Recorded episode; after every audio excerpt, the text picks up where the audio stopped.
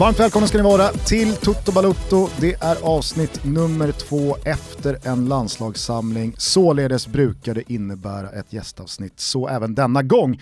Vi säger varmt välkomna till en gäst som jag är jävligt spänd på att prata med, Bengt Sonnert. Tack så hemskt mycket, kul att vara här. Hur är läget?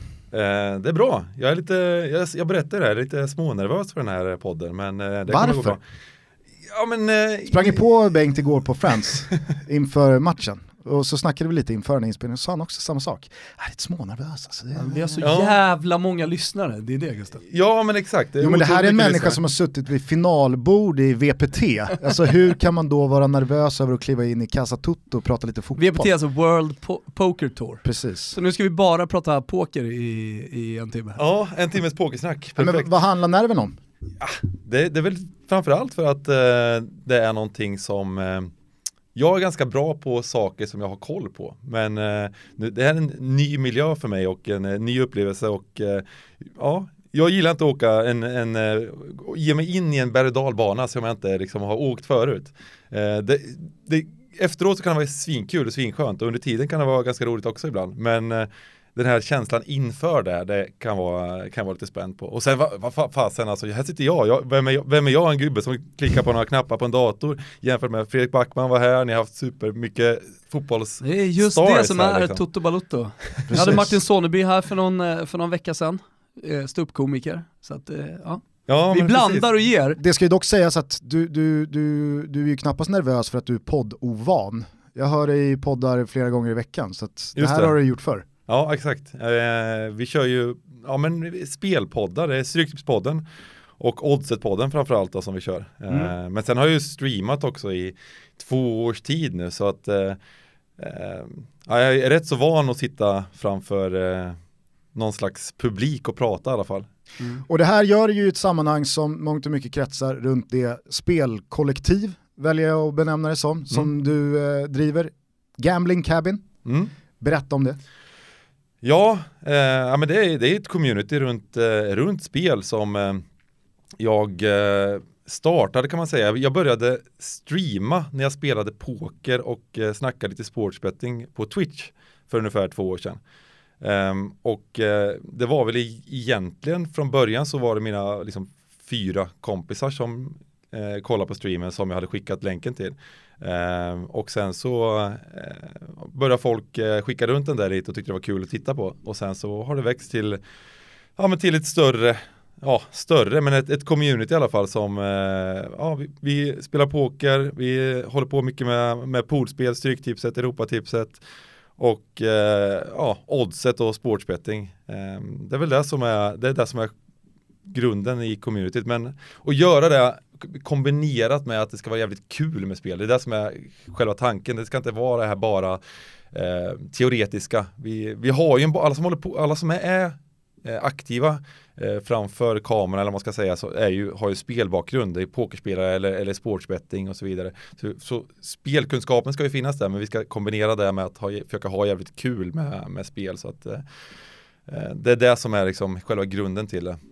Vi lär garanterat återkomma till Mm. eh, Jag måste bara fråga, här. Cabin, jag, jag, jag vill ju liksom hävda att jag någonstans eh, eh, lanserade ga, alltså Gambling Cabin spelstuga, D- det, det, det, det är mitt ord. Det jo, alltså helt ärligt, jag tror fan att, N- Bengt, hjälp mig här. n- när lanserade det vill jag höra, då vill jag höra år, årtal Ja, och... eh, tj- 2011, aj, 2012 aj, aj, aj, aj. med... Då är, då är när du jag långt satt- efter. Då är, Är- långt är efter. det alltså? Ja, ja, visst. Det satt- måste ha När jag hört satt med Anders. Ström hans, hans lägenhet vi, på vi, vi, Östermalm. vi hade ju spelstugor alltså. Från början, hela, hela, hela idén till eh, att en, en spelstuga, en, en st- spelstuga online var ju att vi körde ju, precis som du, körde som du säger med Anders Ström, Mm. eh, vi körde ju varje egentligen, när vi, när vi reste och spelade poker, även hemma. Man samlades i någons lägenhet eller i någons hotellrum och sen sätter man upp laptopsen, man sätter på tvn och man, folk spelade poker, folk eh, bettade till höger och vänster. Fy man fan vilket skrattade. jävla paradis Ja alltså. men det var, det var extremt roligt och, och alla Ja men det vet jag, för det pratade ju Anders ofta om, ska Ja. vara spelstuga. Ja men sådär. exakt, ja. precis. Och, eh, men du hävdar fortfarande att du lanserar ordet. Nej, gambling cabin. Jaha. Just, alltså att det, Ja, alltså direkt översättningen till engelskan som inte riktigt funkar. Liksom. I, på engelska kan jag tänka mig att det låter så här, gambling cabin, eh, vad, vad är det för någonting? Ja, men- Spelstuga var ju någonting som, som Sonnert sa, någonting som fanns i eh, det. det. svenska spelcommunityt sådär. Med Ström och Sonnert och Olen och, och hela gänget snackade om det hela tiden. Och att jag liksom no, gick in där och pratade om eh, gambling cabin som en eh, färsk eh, nybörjare Okej, så spel. att det, det är liksom den engelska översättningen du vill trademarka? Ja, exakt. Ja, ja, men, Ja men det, det är nästan så att vi får hitta någon slags överenskommelse där och betala en, en, en nätt summa för det. För den.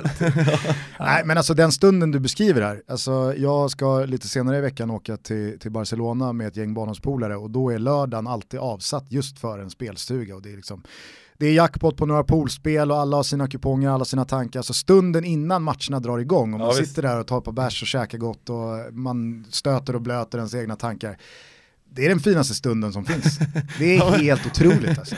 Ja men det, men det är verkligen, eh, och, Då blir ju spelet socialt också. ja men, exakt. Alltså, man, kan, man kan prata mycket om e-sport som vi har varit inne på här eh, den, den senaste tiden och Gusten tycker ju att det är superlöjligt och hur kan man hålla på med det där? Hur kan folk vara intresserade av, du pratade om Twitch tidigare, att kolla på några som spelar.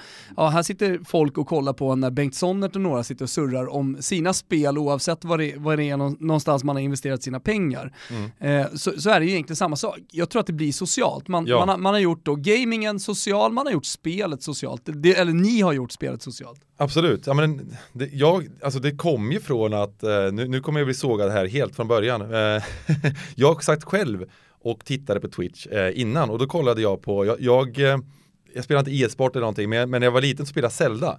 Och sen så började jag spela det här sista Zelda som, som kom ut eh, och eh, tyckte det var skitkul att spela. Och sen, men sen är jag lat så att alla de här lösningarna, problem, problem i Zelda, de kollar jag på YouTube. walkthroughs. Ja, alltså walkthroughs liksom. Och då märkte jag att, ja, men då var det ju folk som var jätteduktiga på spelet och då hade de någon länk till Twitch där de spelade live. Och så gick jag in där och kollade, fan här spelar de live och fan vad duktiga de är. Och så, och så kunde man kolla lite och, och då var det, då var det ganska underhållande. Det, var, det, var, det bildades ett community runt, folk chattade med varandra och sen, så, och sen så var det ofta någon som försökte klara spelet eh, så snabbt som möjligt eller göra någon, någon, någon, någon vissa grejer liksom. En bana så snabb som möjligt. Ja men exakt, och de slår rekord och så vidare. Och Jag så jag är det. världsmästare på Sonic the Hedgehog eh, första som kom till Mega Drive, första banan 21 sekunder. Du är inte blyg i det här avsnittet. Nej, men jag, alltså, det är sanningen, nu, pra, nu pratar vi om sådana här grejer men då kunde Det man finns inte, då kunde för man det inte där, twitcha. det, det finns rekord för det där man kan liksom, Åh, du, kan, du kan gå in och mäta och troligtvis är det någon som har klarat det på typ 14 sekunder. Eh, Men- Tyvärr. Så kanske så poppar vi körsbäret här och jag sa ju för någon månad sedan att det kommer aldrig eh, sitta en e-sportare i Det kommer det ju Toto-studion. Men det, definitivt det, kanske, det kanske gör det nu då?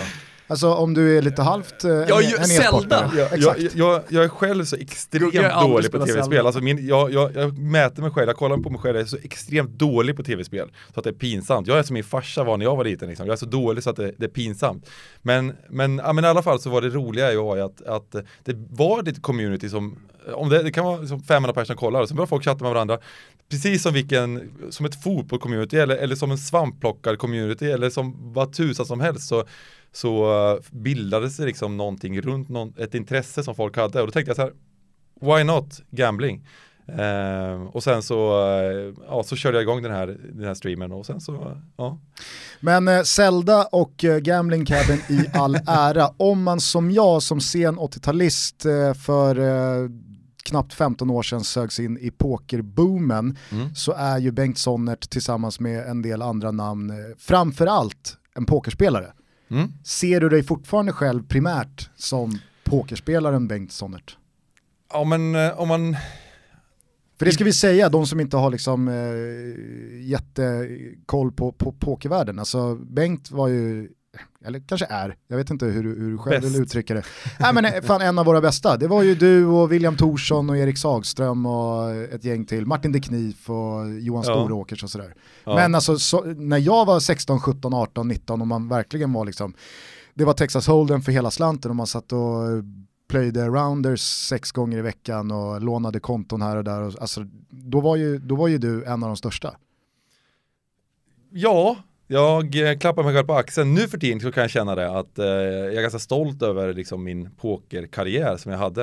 Eh, då var det ju inte riktigt så utan då försökte man hela tiden klättra och bli bättre och man var aldrig riktigt nöjd. Utan, eh, och det är väl ett sätt att, att bli bättre också, att man inte är att man inte sätter sig och, och, och liksom slappnar av och är nöjd. Men Så att jag kände mig aldrig som att jag var liksom så bra som jag som jag tycker att jag var nu. Nu kanske jag, nu kanske jag glorifierar liksom och tänker så här, ah, fan jag var riktigt bra. Men, men det, ja, jag hade en period då liksom för ungefär tio år sedan eh, som, som eh, ja, men jag var en av de, en av de bästa i, i, alltså i Sverige och Sverige var ju ledande i världen på den tiden också i, i, i poker. Det är fortfarande jättebra på poker men, men då var det verkligen så att eh, som du säger, rabblar upp namn som Micke Turitz, Erik Sagström och eh, så vidare. Mats Ram är ju en local hero för alla oss från eh, Hässelby Vällingby. Ja, Ja men det är flera stycken där, så vad säger jag, Vällingby-maffian där med, med Bettner också var ju, var ju Just det, Bettner på ja. Bettner. Var ju ja, navet i, i den, eh, ja. Ja, ja kul. Men eh, alltså, vi snackade lite innan inspelningen här, ser du dig själv komma tillbaka till den här nivån inom pokern eller är det ett avslutat kapitel? Ja men jag har väl tagit beslutet nu senaste, precis sista på sista tiden att eh, jag får väl eh, liksom backa lite och eh, se mig själv lite som en, eh, mer som en hobbyspelare idag, en, en, en seriös hobbyspelare.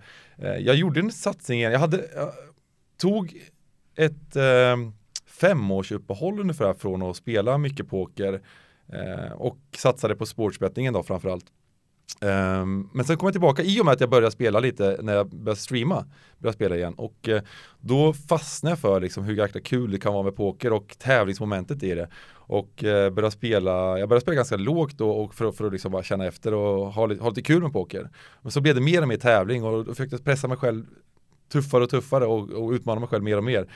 Uh, och det gick ganska, ganska okej okay faktiskt det här året men, men samtidigt så till de allra bästa, till nivåerna som jag var liksom en gång i tiden. Dit nådde jag aldrig eller kommer aldrig nå tror jag inte utan, utan eh, ehm, jag brukar liksom säga, det låter kanske lite töntigt liksom. Det är lite e-sportaktigt men, men eh, det är lite som att ha en, en idrottskarriär och vara pokerspelare också. Att, eh, ehm, det finns, man har en viss tid i karriären som man kan vara, som man kan vara bra liksom. Där, eh, det är young man's game lite där med. Att uh, när man, de här man 20, blindtid? ja, man har lite blindtid, precis. Det, det, precis, precis så att... Uh, det kräver kanske mer än vad folk tror också. Ja, det, precis. Det krävs extremt mycket, speciellt nu för tiden när det har blivit um, ännu mer seriöst. Sporten, sporten som man det är i alla fall kan, kan man, har ju utvecklats något enormt. Och de, Sen är det väl också oundvikligt mm. att man blir, vare sig man vill eller inte, lite mätt. Ja, precis. Och att det tar ut sin rätt också. Ja, Eh, 100% att eh, den tiden som man måste lägga ner, som jag la ner en gång i tiden, den, den finns inte heller eh, riktigt där. Och eh, eh, kroppen klarar inte riktigt av på det sättet man behandlar under, under lång tid. Man ser mycket sena nätter och man, man, man, eh, ja, man var ju liksom all in kan man säga på, på att eh, med mycket tunnelseende på, på att bli bra på poker. Och den Eh, jag, Mycket jag, annat som, blir för, eh, som, som, blir bortglömt då. Ja. Eh. Men och det märker man liksom på andra, det är väldigt få spelare som är kvar egentligen från den tiden när jag spelade som var på toppen då som fortfarande kan spela. Och jag är sjukt imponerad av de som är där liksom. Men, eh, det är svårt att hitta en balans med ja. ett, ett, vanligt liv så att säga också. Ja, ja men absolut. Vi ska alldeles strax släppa pokern, jag måste bara fråga när mm. jag har en gammal pokerhjälte i, i studion. De här sinnessjuka vadslagningarna och betten man hörde om från Vegas-borden eh, med liksom så här, man la in någonting helt sjukt i potten kring en golfrunda eller vad det nu var. Just det. Vad har du för sånt riktigt sjukt vad som du har varit involverad i? Jag eh, var egentligen inte så intresserad av det där. Jag tyckte att, alltså jag, jag men klart man har gjort vissa, vissa, vissa knasvad. Har du något exempel? Ja, jag hade, jag hade en, en gång, jag, jag och en norrman försökte att nu måste vi komma i form så eh, vi måste börja träna ordentligt. Så då, då hade vi, då skulle, bettade vi 5000 dollar per dag om vi inte tränar. Eh, det, var, det var liksom det var, det var egentligen det, det största knasbettet jag gjort liksom. Men det höll, sen bara båda klev av efter det. Vi höll på ett par veckor och sen bara, nej det här går ju inte liksom. eh, men, men, men, men sen har jag ju varit, alltså jag har varit i miljöer där det har varit eh, riktigt galna grejer som har hänt hela tiden och eh, jag, jag har liksom, folk har ju velat få mig indragen i det här. Men jag har aldrig varit så jätteintresserad. Jag tycker liksom, har man en, är man kompis med folk, en polare liksom, vill man liksom, liksom jag, jag har aldrig riktigt förstått den känslan av att verkligen vilja liksom, ta den sista blodsdroppen av, av, sin polare på, på riktigt sjuka nivåer. Så jag tycker det är mm. kul liksom, med middag eller, eller mm. lite små grejer. Man kan ju slå av dem ett par lax eller någon middag eller liksom, något sånt där eh, liksom på, på, en, på en friendly nivå. Mm. Men, eh, men, Vad är det mest utflippade du har eh, liksom, sett eller hört om då från? Ja, men jag hade, jag, ja.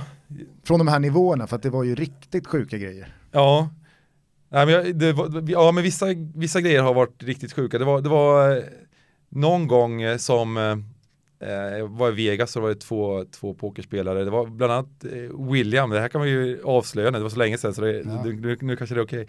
Okay. Eh, och den andra var John Persson och William, eh, William Thorsson. Mm. Precis. De eh, ville båda ha eh, samma par ett par Prada-skor som de hittade i affären. och det fanns bara ett, ett par i den storleken kvar. Och då, och de eh, båda ville, det, det vart en, en, konflikt om de här skorna på något sätt. Eh, och eh, då, då beslutade de att de skulle spela, ena killen sa att du kan få skorna. John var bättre på ett spel, han var bättre på ett spel, Kina-poker, jag vet inte om han har spelat det. Mm. Han, han, hade spelat det mycket, William hade inte spelat någonting. Men då, du kan få skorna, men då ska du spela hela kvällen Kina-poker på mig, heads up. Det slutade med att William förlorade en miljon kronor till, till John Persson på Kina Poker. Så det var ett, ett par skor som kostade en miljon, men han fick, fick skorna i alla fall. Men de Prada-skorna är kvar, det vill man ha en bild på. Overkligt att sitta och bara tömma sin polare på, på stålar. Hörru du, om du kallade förra veckan för simor veckan vad kallar du då den här helgen? Vilka matcher det är på Simor från Italien och Spanien? Ja, man, man skulle väl kunna säga att det är simor tider då. Det är simor tider ja, Det är inte bara simor veckor utan det är simor tider Det är bara att rulla på. Det är ju en otrolig lördag från stöveln med Atalanta-Juventus som första mm. match och sen så är det Milan-Napoli 18.00 innan Krismötet Milan-Napoli. Precis, innan då Torino-Inter toppar av lördagskvällen. Så att vill man bara gona ner sig i fin fotboll eh, från Italien, då är ju lördagen ett alldeles utmärkt tillfälle att göra det. Men ja, superfina matcher även från Spanien, det är ju Real Sociedad mot Real Madrid, åker till huvudstaden där och ska försöka göra livet surt för eh, Zidans gäng. Eh, även fin match eh, i eh, Sevilla mellan Real Betis och Valencia. Mm. Ja, men det är en bra omgång, det är en härlig helg, skönt så här efter landslagsuppehållet när, när det kommer en, en sprakande helg, när det händer lite grejer, liksom, när det är lite tunga matcher. Mm.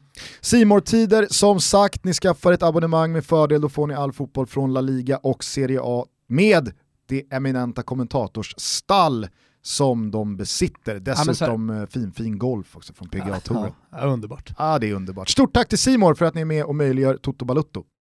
Vi är denna vecka sponsrade av Unisport och ni som har varit med i Tutto ett tag vet vad det här handlar om. Det handlar om Sveriges största onlinebutik för allting som man kan tänka sig vilja utrusta sig med när det kommer till idrott och inte minst fotboll. Vet du vad man kan köpa bland annat? Ja, EM-tröjan som uh, jinxades. Det blev ingen jinx Gusten, vi gick till EM i alla fall. Den är fin. Verkligen, och eh, det händer grejer på unisportstore.se de här dagarna. Idag, torsdag, så startar deras Super Weekend. Mm. Pågår hela vägen fram till och med söndag och där kan man spara upp till 25% extra på allt. Handlar man mer, ja, då sparar man mer. Och det här gäller även de allra nyaste fotbollsprodukterna som nödvändigtvis inte kommer vara en del av Black Friday och Black Week som drar igång på måndag. Så att vill Exakt. man då till exempel lägga vantarna på de här nya tröjorna, ja men då är det under Super Weekend man eh, kör. Ja men det kanske är många som eh, hör det här och tänker, ja men jag ska ju vänta till Black Week, Black Friday, kommer ju mycket rea som helst. Ja men gör inte det då, gå in redan nu och kolla 25%, det är ju mycket! Men sen då, på måndag så drar Black Week igång, toppas av med Black Friday och då kommer det vara sjuka jävla priser på i stort sett allt. Förutom då de här nyaste produkterna. Så att vill man lägga vantarna på de här nya tröjorna, då gör man det nu. Ja, men det, känns ändå härligt att eh, mitt i då rea-tider att uh, bolla upp då. Till exempel Sveriges uh, EM-tröja, den borde ju ligga under granen hos de flesta. Mm, eller? Verkligen. Borde den vara på granen? Eh, på vilken gran? ja men det är det jag säger. Borde den vara på granen? Nötfrågan här nu när vi har en ny eh, EM-tröja. Men eh, det, där har du ju annars, annars ett eh, bra julklappsrimstips. Ah, granen under. Ska den vara på under? Ja. Vet du vad jag säger? Jag säger att den ska ligga under granen, inte på granen. Kör vi ponne, all in! Och vet du vad jag säger? Nej. Jag säger stort tack till Unisport för att ni är med och möjliggör Toto Balutto. Och jag säger stort tack för att ni ger så fina priser till alla som lyssnar på Toto Balutto. Med det sagt då, vi ska inte sitta här och prata Zelda och poker hela avsnittet. Det är ju Toto Balutto, det här är en fotbollspodd. Och Bengt sitter ju här primärt då för att eh, om man som jag har konsumerat eh, Sonnert i olika poddar senaste ah, två åren i alla fall så har jag lärt känna en otroligt vass eh, kille på framförallt då relationen fotboll och betting. Många intressanta perspektiv i hur man värderar olika lag, eh, form, eh, tränare, spelare, bortfall och så vidare. Vi hade ett litet liknande samtal med Daniel Olenklint för ett knappt år sedan, jävligt uppskattat av våra lyssnare. Så jag, jag, tror att eh, det här kommer Också falla... bekant med, med Bengt va? Mm. Jag tror att det här kommer falla många av våra lyssnare i smaken. Men vi ska som alltid börja med en eh, faktaruta, så att, eh, det är bara svara på tilltal. Fullständigt namn, Bengt Erikssonert, ålder, eh, 39. har någon 40-årskris? Eh, jag har inte haft det, men eh, ja, det börjar, börjar, börjar svettas lite ändå. Ja. Jag tycker du har klarat steget in på... Jo men det är som jag säger, 40 jag tror att jag är 20 fortfarande. Det är bara att jag ser inte ut som 20 och jag beter, eller så här, jag kan bete mig som 20 men det blir ju bara tragiskt. I Efter Fem-studion ser det ut som att du är 20. Nej, jag ser knullig ut men det är något annat. Jag, jag, jag tyckte 38 var lugnt liksom, men 39 det känns som att nu börjar närma sig liksom. Ja, jag är ju för fan inte 40. Det är bara omfamna. kan jag inte vara. Kommer du, eh, kommer du slå på stort i något firande eller? Jag, jag tror fan mig det, att någonting, jag funderar på Vegas, alltså v, 40 år i Vegas, det, det, det, då får, kan Det man kan väl liksom bara bort, sluta illa. Ja det kan bara sluta illa, men då har man väl liksom fått, fått bort eh, 40-årskrisen i alla fall, liksom. bara göra dumheter i, i en vecka eller någonting. Ja. Hur skulle din bästa vän beskriva dig? Oj, eh, gnällig och... Eh, Lat. Men, ja men lat, ja det stämmer nog också. Ja. Fast ändå liksom eh, social och lite små, ja. Lite små... Eh, jag vill faktiskt boosta mig själv att, eh, eh, ja, nej jag vet inte. Okej.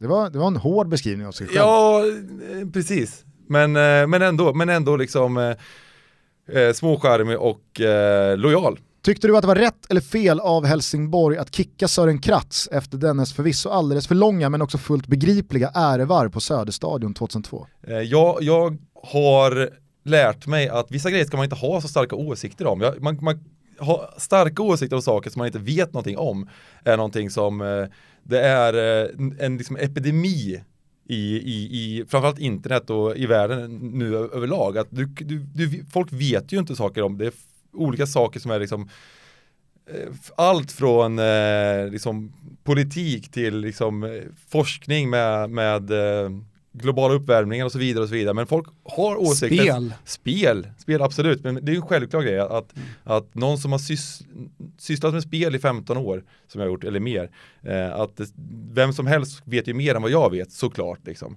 eh, i, i en diskussion. Och det är ju det är någonting som eh, man ska vara lite försiktig, men jag försöker vara försiktig med men jag tror också jag är ganska kaxig och, och, och dryg ibland. Eh, ganska ofta kanske. men eh, just sådana här saker, eh, om man ska säga vad jag, vad jag tycker, ja, absolut, om de, de, de hade säkert belägg för det. Eh, om det var bara den här grejen så kan jag tycka att, ah, jag vet inte. Men det var väl säkert fler saker än, än, än det, eh, gissar jag på. Lite sarg ut men... eh, Ja, men ändå. Man, fick- man fick lära känna Bengt lite bättre. Ja, Du måste ju gilla snacket om att folk har för starka åsikter om saker de inte har en jävla aning om. Mm. Det faller ju dig i smaken.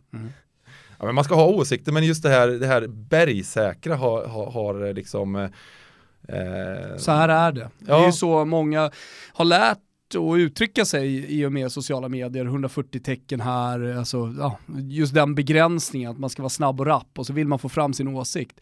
Då blir det ju lätt så att eh, allting ser ut som, eller när man läser det så verkar det som att eh, alla personer vet exakt hur det ligger till. Ja. Det blir, blir jävligt konstiga diskussioner, framförallt på Twitter blir det ju det. Ja, precis, och det är samma sak i ja, men, Politiken också. ja, men, ja, precis, och det är ingen som, det är sällan någon säger, ja, även politiker, ja, men jag, jag vet inte fan alltså, jag, jag vet inte det här, tyvärr, jag vet inte det här, men det finns ju folk som vet bättre.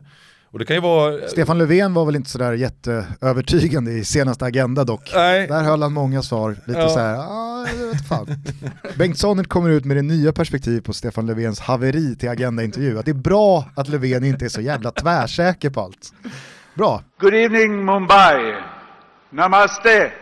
The eyes of the world are on China. Sorry, on India. Eh, var är hemma för dig?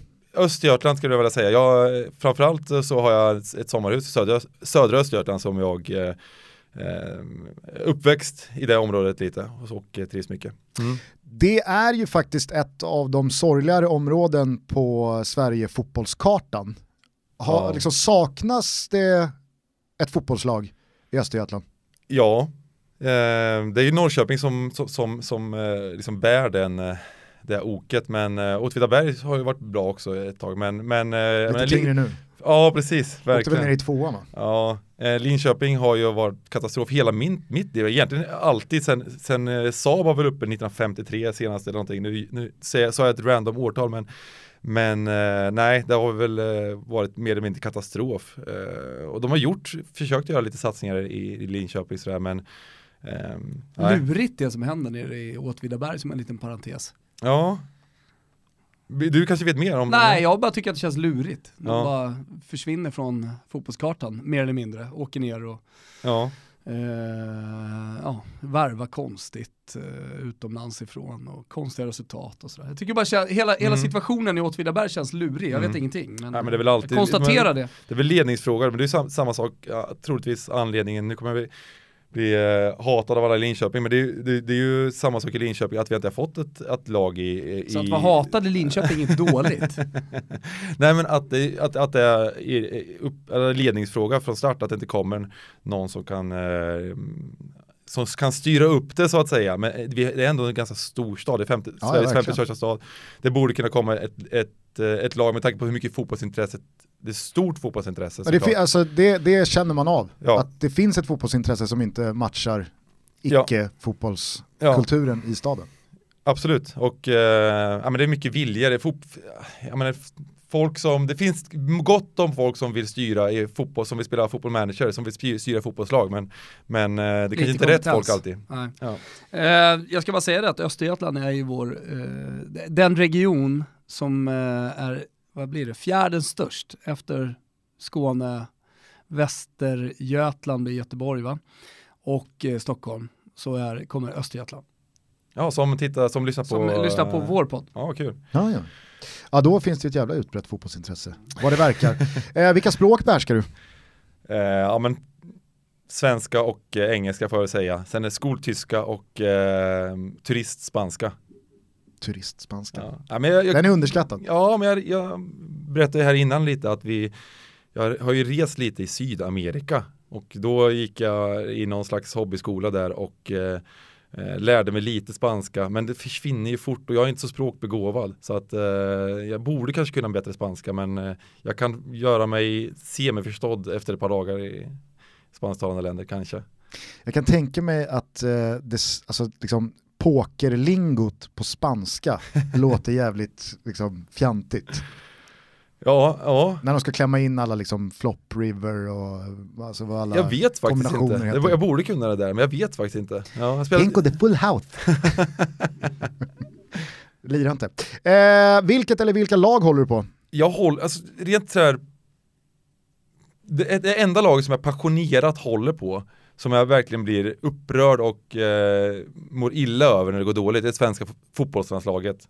Um, sen, sen så brukar jag säga att jag håller på Queens Park Rangers, för det är mitt, det är mitt lag i England. Men det, jag, det är något lag jag följer och alltid följt, men Eh, om man ska vara riktigt ärlig så har de förlorat, det är inte så att jag tänker på det på kvällen efteråt om de har förlorat en match. Liksom. Det, det... Du dunkar inte ner till Loftus Road? Aldrig varit där. Ah, okay. ja, det är lite deppigt, det måste jag, dit måste jag åka men eh, det, det är um, men i, i tabellen, det blir så här när man håller på med spel också att eh, det här, man, man, blir lite dämpad i sina känslor när man håller på mycket med spel.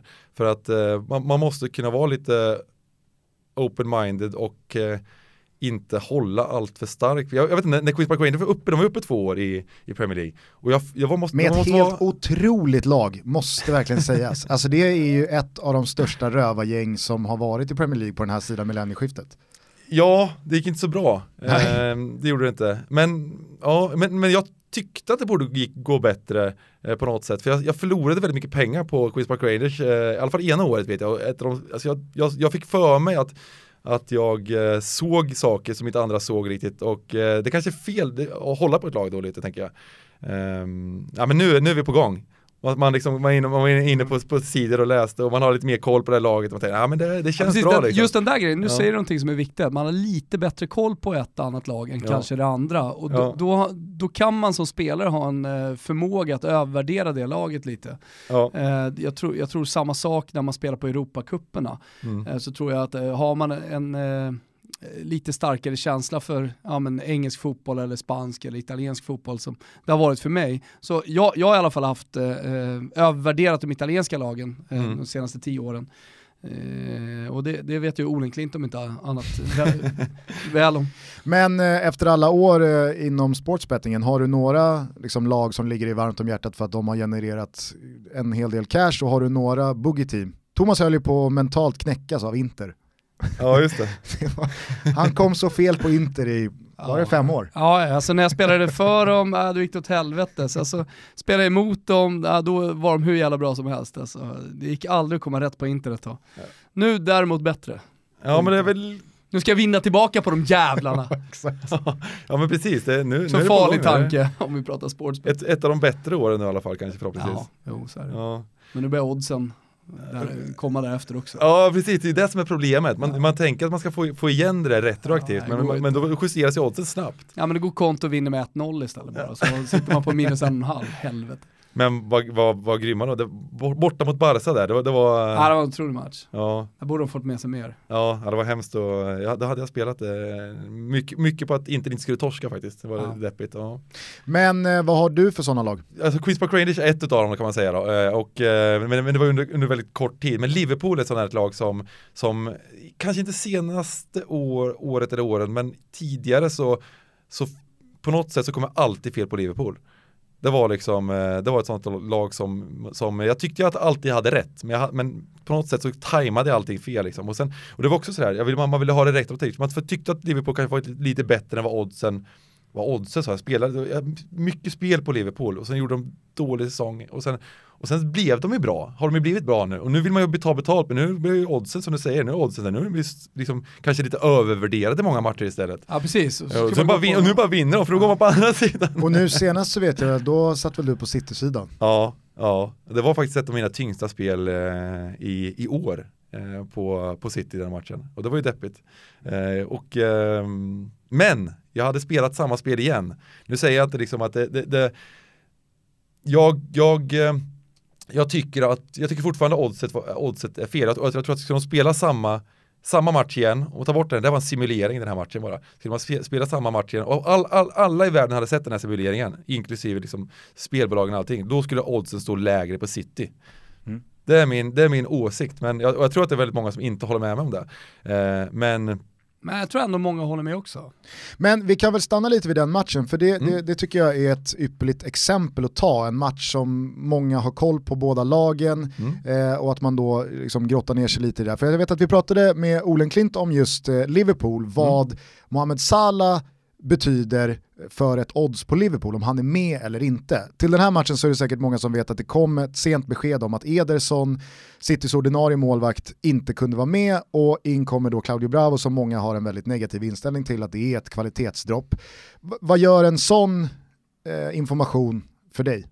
Och hur ser liksom din grundvärdering ut av de här två lagen inför att du ska ta ställning? Ja, precis. Det, det är grundvärderingen som är det, det viktigaste man har från start. Liksom. Att man, att, att, ehm, man måste ha en grundvärdering på lagen och sen kommer det olika faktorer som påverkar eh, värderingen som är idag. Och City hade ju flera avbräck, eh, ehm, inte, bara, inte bara Ederson, det var kanske fanns en del ännu viktigare avbräck.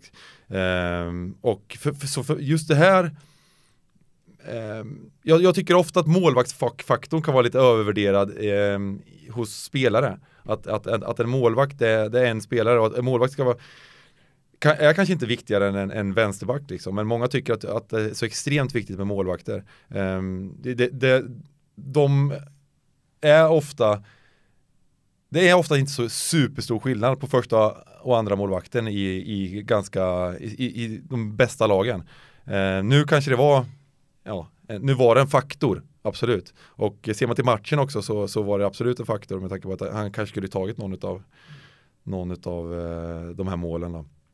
Eh, eller avvärjt det på något sätt. Men ehm, så, så man, måste ju, man måste ju justera ner, men, men jag, jag, från början så tycker jag att om, om man, ordinarie lag sitter mot Liverpool och sitter på bortaplan så tycker jag att City har klara favoriter. Eh, och eh, liksom klarare favoriter än vad jag tror de flesta tycker. Och jag kanske har fel. Och ställer du dem då spelare för spelare mot varandra eller eh, hur, hur värderar du City? Hur långt mm. tillbaka i tiden går man alltså när du tänker på ett lag? Ja, nej men man får gå tillbaka Spel, spelare för spelare kan man göra till viss del, men det är framförallt alltså, totalt sett hur laget har sett ut under, under, liksom, eh, eh under lång tid egentligen. Och det, det, det, det viktigaste, något som det största misstaget som jag tycker att en spelare kan göra det är att gå på liksom förra veckans match. Eller gå på en väldigt kortsiktig, att, att, att tänka sådär, att, att inte ha den här grundvärderingen som eh, som man bör ha av ett lag utan att tänka att de var ju dåliga förra veckan eller de var, de var dåliga två veckor på raken. Eh, utan ja, men nu har vi en lineup och det är jätteviktigt att vara ordinarie och så vidare men eh, och, och, och ha de spelare, har, har, man satt en värdering så man, måste man justera den här värderingen som, som till exempel jag har övervärderat Watford en stor del av den här säsongen eh, på grund av att jag, tyck, jag tyckte de var övervärderade förra året men vi gjorde ett jättebra år liksom och de har ju i princip samma lag i år. Um, men, men det här året så har de nästan ehm, det, det, är någonting som är, har varit fel på något sätt i, i laget. Jag, man, man, får ju värdera ner det efter när man har varit dåliga liksom, tio matcher på raken. Eh, men när de har varit dåliga fyra matcher på raken eller tre matcher på raken då kanske man inte ska bry sig så mycket om det utan de, de, de, de borde vara i alla fall ungefär lika bra som de var förra året. Eh, kanske lite sämre, absolut. Eh, så, så, att, så, att, så att jag tror att ehm, det är viktigt att eh, inte se se på tabellen för mycket eh, och inte se på förra veckans match för mycket. Eh, för då, då det, det, det, blir väldigt kortsiktigt tänkande, tänkande på det sättet. Du, du måste ha någon slags grundvärdering utav, utav um... Och lite större perspektiv liksom. Ja. Du sitter och nickar med Thomas, alltså, hur, hur, hur värderar du lag? Känner du igen dig i det här? Eller nu spelar inte jag lika andra? mycket som, eh, eh, som jag gjorde en gång i tiden. Mm. Jag sett det här med Olen Klint, men det är precis som du säger. Eh, alltså form är ju bara en faktor. Mm. Och, och det, det, är klart att man väger in den, men jag, men jag är helt övertygad om att eh, man brett, eh, alltså spelare generellt sett, övervärderar form, precis som du säger här nu. Eh, och sen är det ju så här, det finns en historia mellan Pep Guardiola och Jürgen Klopp som man definitivt kan, kan eh, luta sig mot när man gör sin analys och när man liksom värderar ett odds. Hur såg det ut förra året? Vilka var det som spelade? Det kan ju vara så att, eh, amen, sä säg till exempel att eh, eh, Mendy spelade på vänsterkanten och att Trent Alexander-Arnold hade skittufft eh, och sen eh, hände inte det i den här matchen. Sånt där skulle man ju kunna ta med sig också. Liksom, men det var ju Mendy som fullständigt sprang sönder Arnold den matchen. Alltså jag tror, jag tror generellt sett att när folk, om man ska försöka landa i någonting utan att bli för långrandig, att, att eh, folk är för grunda i sina analyser. Mm. Eh, och, och, då är det väldigt lätt att dels stirra sig blind på tidigare möten mellan lagen och då kollar man bara på statistiken. Och så har man glömt bort att det ena laget har bytt tränare 14 gånger eh, under, under, de, liksom, under den tiden de har mött varandra. Eller kanske till och med så är det så att ja, men när man börjar gå ner den där listan på de tio senaste, match, eh, tio senaste resultaten, så ja, men det var 2003 när jag kommer ner på liksom rad fyra som de här lagen mötte varandra. Ja, det är ingenting att göra med idag. Alltså det är noll Nej, i faktor i den här matchen. Mm. Eh, så, så, att eh, jag, jag, tror generellt sett att när man, gör sin, eh, när man gör sin analys och kollar på spelare för spelare, vilka är skadade, hur ser formen ut, hur har det sett ut mellan de här tränarna tidigare, hur såg det ut förra året, tycker jag är jätteviktigt, just det här Pep Guardiola Klopp, känner man med det laget, kanske gå tillbaka och kolla på vilka var det som spelade den matchen, när Liverpool var så jävla bra. Och hur förändrar Pep Guardiola den här matchen? Att man kanske blir lite fotbollsanalytisk också då. Eh, I, i, i, ett sånt läge. Men då kan man ju också hitta saker där man kan bli lite edgy. Och sen så handlar det om, ganska, när man ska slå marknaden som, som Bengt är inne på här, så handlar det om, det kan ju handla om små saker. Mm. Det kan handla om så, att en, en Mendy-grej mot Alexander Arnold och att det funkade bra. Eller ja, eh, någon, någon, någon, annan detalj liksom, eller två, tre detaljer ihop. Mm. Men när du ställer, alltså jag misstänker att du då ställer de två värderade lagen mot varandra, hur, hur mycket påverkas din känsla kring City av att det är Liverpool man möter? Um, och vice versa. Ja, men absolut, ja, det, det, kan vara absolut, alltså, det, det, finns ju, man, man, gör ganska, jag gör jättemycket misstag också sådär, att, att till exempel att um, man, man, eh, man, kan ju, man försöker hela tiden hitta de misstag man gör och rätta till dem lite, men man kan ju ha vissa känslosamma, eh, att jag tycker till exempel att Liverpool har varit övervärderade utav, utav eh, spelbolagen under den här säsongen. De kanske var undervärderade förra året, för att de var, jag, tycker de var, jag tycker att Liverpool kanske var bättre förra året än de varit i år hittills. Um, men och i, i år har de högre värderade än vad de var förra året eh, i många matcher. Eh, så jag har gått emot dem ganska mycket och det är blandade resultat, men de har, ju, de har ju ofta vunnit med bara ett mål, så ofta är handikappet att de ska vinna med två. Då, men, ehm, men, men e-, ett bra exempel på det här med, det är ju en vanlig sån här eh, eh, vad, vad, säger man, villfarelse eller någonting, att, att, det inte, att det är väldigt svårt att vinna på stora marknader. Till exempel att det svåraste av allt måste ju vara att vinna på VM säger folk. Det är ju VM och EM, det är ju otroligt svårt. Och eh, jag är i princip eh, uppfattning om, om att det är tvärtom. Eh, jag säger inte att det, det, är liksom helt tvärtom att eh, eh är man specialist på en viss marknad, är du specialist på division 2 västra Svealand liksom, det är klart att du, då kommer du vinna pengar liksom på division 2 västra Svealand. Däremot är det svårt att vinna mycket pengar på det eftersom de har, det är ganska limiterat med insatser där. Men, men eh, ofta är, ju större matcher det är i princip så, så kommer eh, oddsen kommer skruvas väldigt mycket av pengar som bolagen får in eh, från hobbyspelare. Så VM är ju det perfekta exemplet och plus att det är väldigt få som har eh, Plus VM är en klassiker, bara, bara mm. för att liksom stärka det ytterligare, att eh, oddset på England går ju alltid ner så mycket, för då, då är det liksom 60 miljoner engelsmän som spelar ner dem. Och det, det är Italien, där, där kan det vara lite tvärtom. Där är alla skeptiska i de hela gruppspelet. alla är så jävla dåliga. Så det kanske blir bra odds på, på Italien för att liksom, ja men 60 miljoner engelsmän, de, eh, de drar ju ner marknaden liksom. Eller vad säger ja. drar ner marknaden, de drar ju ner oddset på England såklart, om alla ska in och spela sina 5 och 10 pund. Ja. Och kanske, kanske mer. Ja, men jag, jag trodde inte på det förr, men, men, men jag tror att det är så. Mm. Jag tror verkligen att det är så att eh, Kanske borde man börja spela, som du säger, så här, Liverpool, börja spela på andra sidan då, eftersom det är så jävla mycket Liverpool-supportrar och de tror alltid på sitt ja, lag. Ja, just det. Ja, men, eh, ja, men till viss del kanske. Eh, två väldigt förenklade generella frågor eh, som jag är lite nyfiken Gått ifrån kring. Eh, faktarutan? Ja, nej men vi har stannat upp. vi har stannat upp vid den här frågan, vi ska snart fortsätta med faktarutan. Ja. Den är som sagt väldigt förenklad, du får, du får väl protestera om den måste eh, breddas. Men vad får dig att landa i att ja, men det här är ett bra spel? Om det liksom går att förklara det i någon slags från ax till limpa. Ja, nej men eh, en, en bra grej är att liksom, man, man har någon slags grundvärdering och så vet man lite vad, hur eh, eh, eh, det, finns, det finns grundvärdering är en grej, men sen är det även marknadsanalys. Det, det är odds är lite som, som aktier eller optioner vad man ska kalla det. De rör sig upp och ner hela tiden. Det vet ni och det finns liksom det, det finns eh, det kommer in ofta, ofta väldigt stora pengar och det kommer in stora pengar från eh, syndikat i England och Asien och allt vad det är liksom eh, som, som, som ändrar på oddsen och eh, de är ofta ganska så de som är störst och vinner extremt mycket pengar, det är de här syndikaten.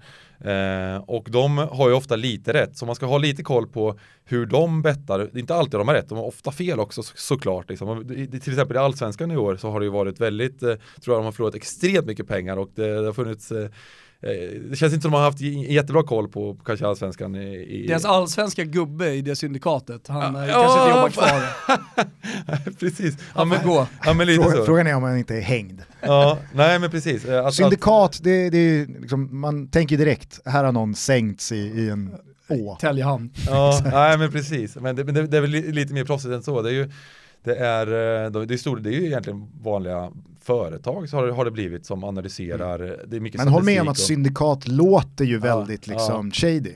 Ja. Speciellt när du säger spelsyndikat. Ja, ja. ja. men precis. För allting med spel 2019, det, det, det är ja, fult. Precis. Liksom. Och, ordet kanske är fel, men det, det, ja precis. Vi, man, vi, vi har alltid kallat det syndikat, liksom, men det, det är ju egentligen stora Eh, det är bolag med 100 anställda som, som, som lever, som, som bettar eller tar emot spel. De har även bookmakers antar jag. Jag vet inte hur det funkar ens liksom, men de påverkar oddset väldigt mycket, det är det man vet liksom.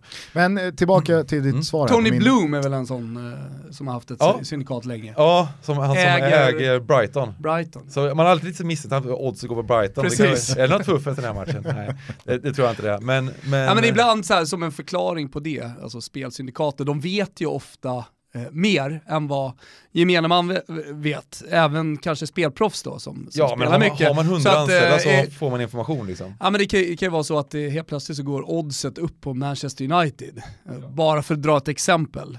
Och sen så en och en halv timme senare så kommer det ut i The Guardian att eh, Wayne Rooney, han hoppade aldrig på spelarbussen. Nej, utan han precis. blev kvar liksom under hans period där han var bra. Det här visste spelsyndikatet om.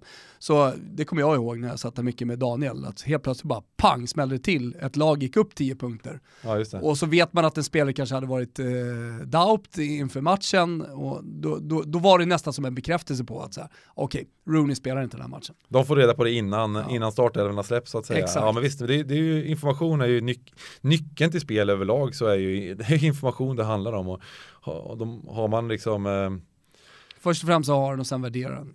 Ja, och själv sitter man och letar på, det, på, liksom, på, på Twitter och luskar och på olika sidor och så vidare på, på små grejer. Men och det är oftast eh, kan vara farligt att göra det och, och, ta- och ta in för mycket information också. För har man fel så kan, kan man vara väldigt snett ute. Mm. Så, att, så att jag försöker Övervärdera så att säga. Ja, jag vet att värdera. det finns många andra bettare som kör mycket. Jag, jag försöker köra mycket på lite hårda eh, hård information. Ja, Min, mina värderingar går efter det här mycket. Eh, mer än att eh, eh försöka med på att förstå det här med eh, liksom, hur det ser ut i omklädningsrummet hos, hos, hos vissa lag. Eh, den, den grejen är liksom, den är så svår för mig att värdera. Eh, så att jag försöker ta bort det väldigt mycket ur mina och, istället undvika, är, är, är det något struligt lag så kanske man kanske inte ska eh, ge sig på allt för mycket och försöka värdera om faktorerna. Napoli nu till exempel, som har jättestrul med presidenten. Och, eh, spelarna ska inte få lön. Mm. ja, men det, man vet att det är mycket kaos just nu kring klubben. Men vad betyder det på plan? Det, vet, det, exakt, det är väldigt svårt det vet vi inte, men då kanske det är lika bra att undvika Napoli. Ja, eller om man känner att det, det, det kan ju vara bra att och både spela ena och andra sidan om man har känsla för att det här, för det, det, ofta är det, kan det vara, komma överreaktioner, så, sådana grejer kan jag, kan jag gå på ibland, när jag, när jag tror att det är en överreaktion på grund av en sån här grej, eh, till exempel, eller, eller liknande saker, att ja men, ja men det här, nu har alla trott att den här spelaren betyder så otroligt mycket liksom. Ja men Salah är out liksom. Alla ska bara spela emot liksom. Nu, nu, nu, nu går vi emot så jäkla mycket. Ja men, ja, men det kommer Origi in då liksom. Okej, men han, han, det, är ganska, det är ganska fine. Det är ganska bra spelare det också. Eh, till exempel. Ehm, och då kanske, då, då har oddset kommit, det har påverkat så mycket så att helt plötsligt är det värde på, på andra Just sidan. Liksom. Precis, för det var min andra fråga. Hur ofta byter du sida trots att du i din initiala värdering har en tanke kring hur den här matchen kommer sluta, men sen så går oddsen så pass mycket åt det hållet också att du till slut inte har något värde i den och då byter, eller kliver man av då? Så finns det någon generell, Ja, eh, jag eh, försöker att undvika att, eh, att byta sida för mycket. Både, både för den mentala hälsan och eh, även för att det finns ofta en anledning till att eh, ja, men har du gjort ett spel som är bra liksom, i oddset eh, så är det ganska skönt att eh, sitta på det bara. Eh, sen är det så att om man jämför med eh, en aktie till exempel om man handlar så är ett odds eh, kommer jag, är jag alltid negativt värde på från start hur menar du då? ja, men kastar du pil på ett odds så kommer du förlora. Det är en återbetalning på kanske mellan 95 och 99 procent beroende på liksom vad du spelar på för någonting.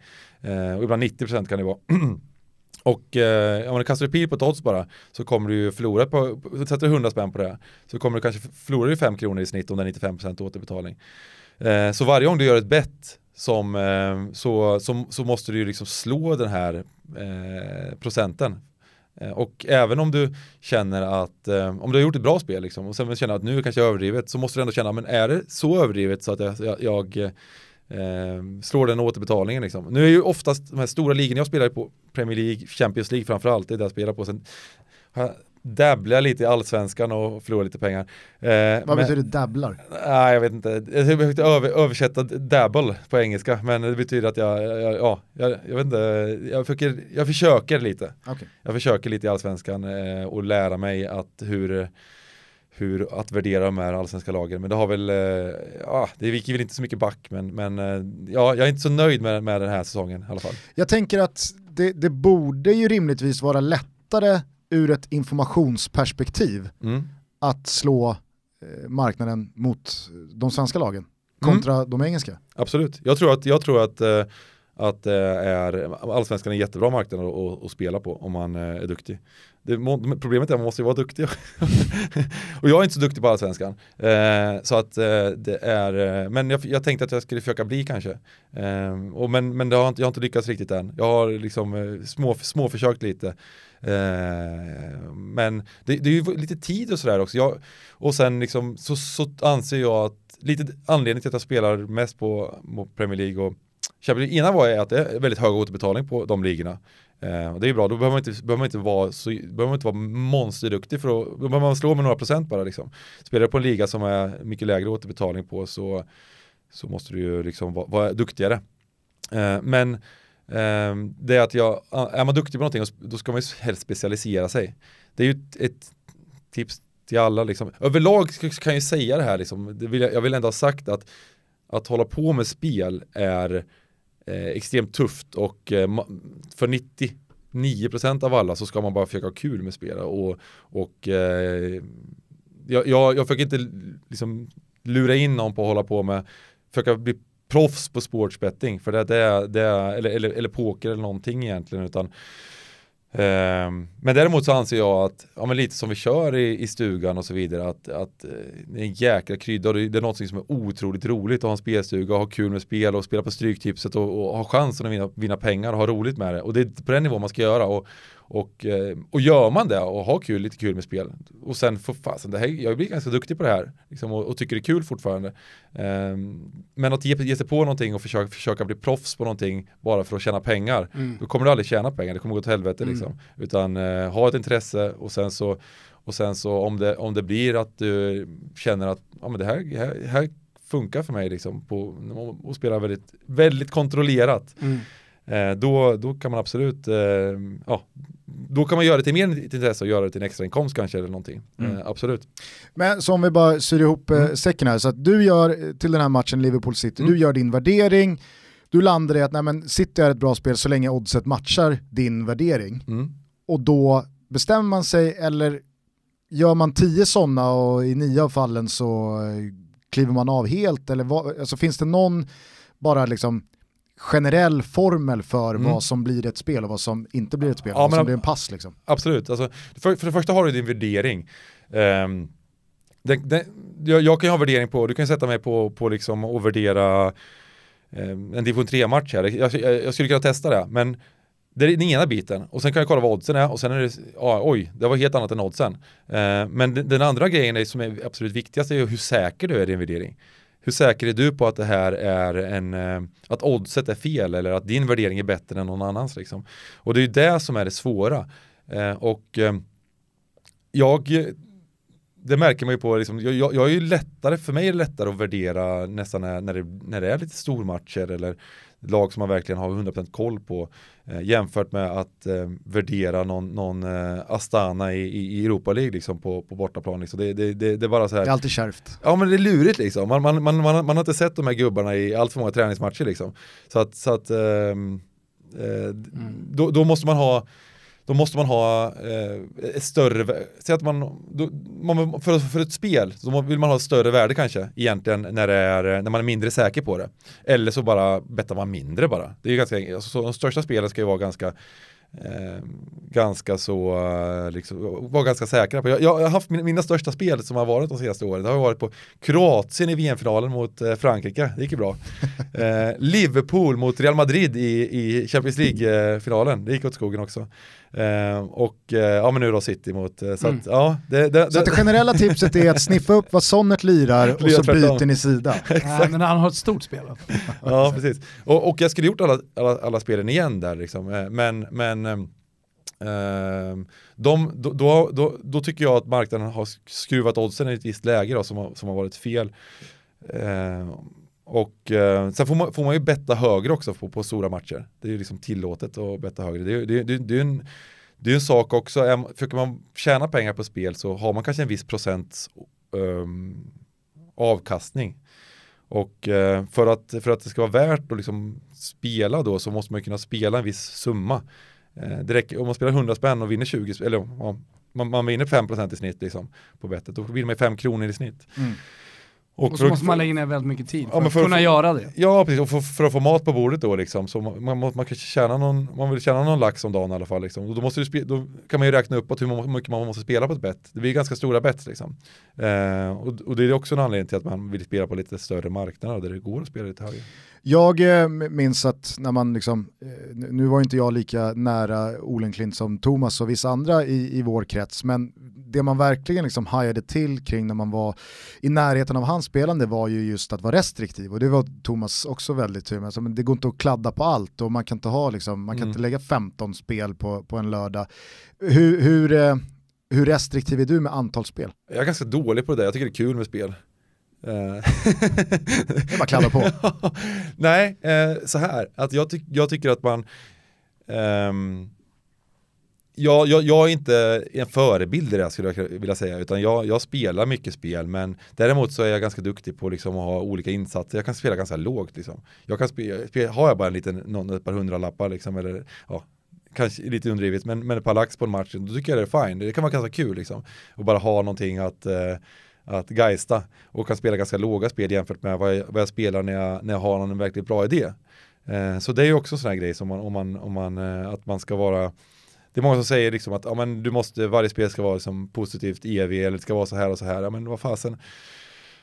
Absolut. Om man, om man är eh, liksom, det, det, det kan man göra, men, men samtidigt, det finns, det finns ehm, det finns även uppsidor till att spela lite mer. Det är ju träning att spela och göra, och göra bets. För du, du, du lär dig ju genom att, att du spelar, vad, var det här bra spel och vad gjorde jag rätt värdering? Eh, spelar du inte så kanske du inte bryr dig så mycket om det, det som hände i den matchen eller hände. Utan eh, det är helt okej att, att spela lite dåliga spel ibland tycker jag.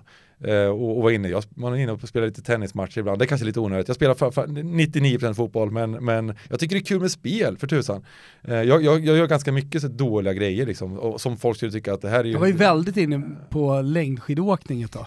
Ja men det är kul. Du lirar topp top 5 och Ja, topp ja, 10 ja, ja. spel. Ja. Men Tyckte jag hade längdskidåkning... järnkoll liksom. Ja men det... österrikiska sajter. Där kan vi snacka om att du och- övervärderade italienarna. Eh, nej, men hade österrikarna. alltid ett gott öga. österrikarna däremot. Ja. Men, men sån där, just längdskidåkning Men det var jävligt kul. och annan sån där vintersport, det är ju faktiskt en, en sån här sport som är väldigt eh, bra att betta på. För att eh, det är ju ingen som har en aning om vad oddsen ska bli. Det har inte oddsättarna heller. Har du lite koll då liksom, det, det, och sen går det ju rykte och det kommer ju information. Det är en enskild idrottare som han kanske var förkyld liksom. Då får du den informationen innan spelbolagen. Och då kan det gå emot om det är stor favorit eller vad det nu kan vara. Eh, jag har vänner som är liksom bara slaktare liksom eh, just eh, eh, de här lite mindre sporterna. Jag spelar på squash ett tag till exempel. Jag, jag spelar lite squash själv på hobbynivå, jag älskar att kolla på squash. Eh, och det var också sådär liksom, det var ju bara ren hämtgurka liksom. För att spelbolagen hade ingen koll. Och sitter man och bara och, och, och kollar all, liksom, varenda match och liksom kollar exakta formen för varje spelare och har liksom superkoll på det, då, då har man bättre koll än vad bolagen har. Så att det, det är ju det, är det bästa tipset om man, vill, om man känner att ja, men jag, jag vill tjäna lite, någon extra liksom, slant på, för att jag har ett sjukt intresse runt eh, en viss eh, sport som kanske är lite mindre eller eller någon marknad som är lite mindre, då kan man ju spela, men man kan ju, det är ju inga stor, jättestora pengar, men, men det är ju ett ganska bra sätt att, eh, eh, att spela på och liksom eh, och, eh, ja, det, för att värdet är högre. Mm. Kanske lära sig värdera också om man inte Ja, just absolut. kan den biten eh, innan. Jag tänkte på det, hämtgurka, ordet hämtgurka, det är ingenting du claimar Nej, det som ditt. nej, Nej, okej. fanns innan. Eh, jag skulle bara säga det på tal om eh, eh, att vara restriktiv. Jag kommer ihåg ett episkt avsnitt av Spelpodden som Thomas Olenklint gjorde. 22 minuter, inga speltips. Ja, just det. så- Det är seriöst. Ja. det Det är ett seriöst, Det var så eh, det är jävla, precis liksom. så det ska vara. Ja, men jag tror man slog att- av efter 22 minuter och så här, inga speltips den här helgen. Okej.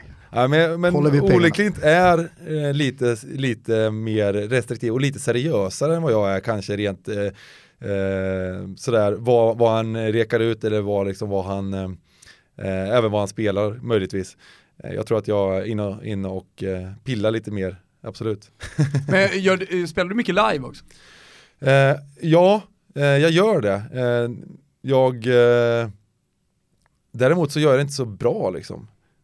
Eh, jag, jag tror att jag vinner, eller jag gör det. Jag, jag kollar faktiskt på min statistik nu i, i, igår vad jag hade för, för eh, återbetalning här på, på liven och det var, det var en extremt bra eh, ROI, om man kan kalla det, eh, pregame.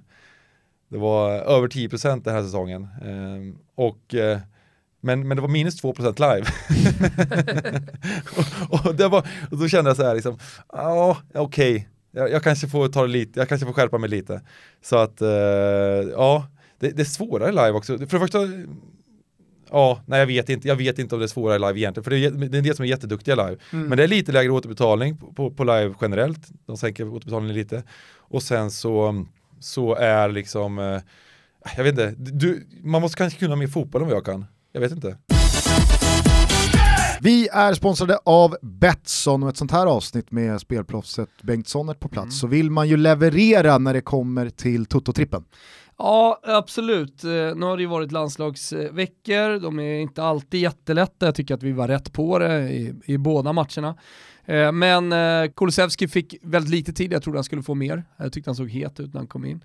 Hade Kulusevski kommit in i paus, då hade Sverige vunnit med större siffror och han hade gjort mål. Definitivt. Ah, så är det. Definitivt. Hörru, vi blickar framåt så gör man alltid, man lägger, man lägger saker och ting bakom sig och vi har en trippel i helgen, eh, den är jävligt intressant, börjar på lördagen va, i Premier League. Mm. Jag tror att José Mourinho tar eh, tre pinnar direkt med Tottenham. Mm. Inte bara för att jag håller eh, Mourinho väldigt högt när det kommer till att lösa tre poäng, utan framförallt så bygger jo, det här på... lösa tre poäng, komma in och få en effekt också Exakt. lite grann. Jag tänker Men framförallt så handlar det här om att West Ham är kanske hela ligans näst sämsta lag. Mm. Norwich tycker jag är sämst av alla, men West Ham ser under all kritik usla ut. Ja, Pellegrini kommer vara en av de tränarna som får sparken under den här säsongen, var så säkra. Och jag ser faktiskt inte hur de ska kunna störa Tottenham som då inte behöver tänka på någon längre resa eller något liknande utan eh, ska ta tre poäng och så kan folk eh, tycka att det är hur jobbigt som helst att Pochettino har fått lämna. Mourinho är där för att ta pinnar och han börjar med tre direkt. Bra seger Tottenham! Såg, jag såg någonstans eh, att Mourinho hade snittet 1,89 var det i Manchester United eller var det under hela sin tid i Premier League? Hur som helst så har eh, Pochettino snittet 1,89 som eh, Spurs-tränare. Alltså de har samma poängsnitt. Mm. Eh, jag vet inte vad du ska göra med den informationen Gusten, men jag ger dig den bara. Ja. så här i det här segmentet. Jag kan säga så här, den förändrar inte min position här. Jag tror Nej. att eh, Tottenham vinner den här matchen. Mm. Ja, ja, ja, men det håller jag, håller jag helt med om. Sen så fortsätter jag med en eh, speltanke från lördagskvällen i Premier League. Det är ju Manchester City mot Chelsea. City är nio poäng bakom serieledaren i Liverpool, således finns det ingenting att spara på. Men vi gillar ju Chelsea i uh, Toto Balutto. Eh, Frankies eh, Blue Boys har ju flugit mm. fram, inte minst då offensivt, så att jag tror att det kan göras en hel del mål på Etihad. City måste gå för det, Chelsea har ingenting att förlora, allt att vinna och en potent offensiv, så att över 3,5 mål i den här matchen. Mm, nej, jag håller med. Det kommer bli en sprakande match och på tal om då överspel så går jag till eh, söndagen och eh, Lecce Cagliari, jag vet inte vad det gör med dig när du hör den matchen Gustav. Nej, men precis alltså, på samma sätt, till någonstans? Precis på samma sätt som vi gillar eh, Chelsea den här säsongen i Toto, ja. så gillar vi Cagliari också. Ja, vi gillar Cagliari, ett lag som vi inte har pratat speciellt mycket om, för det får, de mindre lagen får inte jättemycket utrymme alltid. Vi är inte Calciomania. Vi är inte den typen av podcast, eh, men om jag då får anledning att prata lite om Lecce och det Liverani håller på att göra med Lecce, eh, har du sett några matcher? Mm. Alltså det som jag tycker är så jävla intressant det är att han spelar fotboll hela tiden oavsett vilka han möter. Han åkte ju till Juventus Stadium, gjorde ju dundermatchen och tog med sig en poäng till exempel.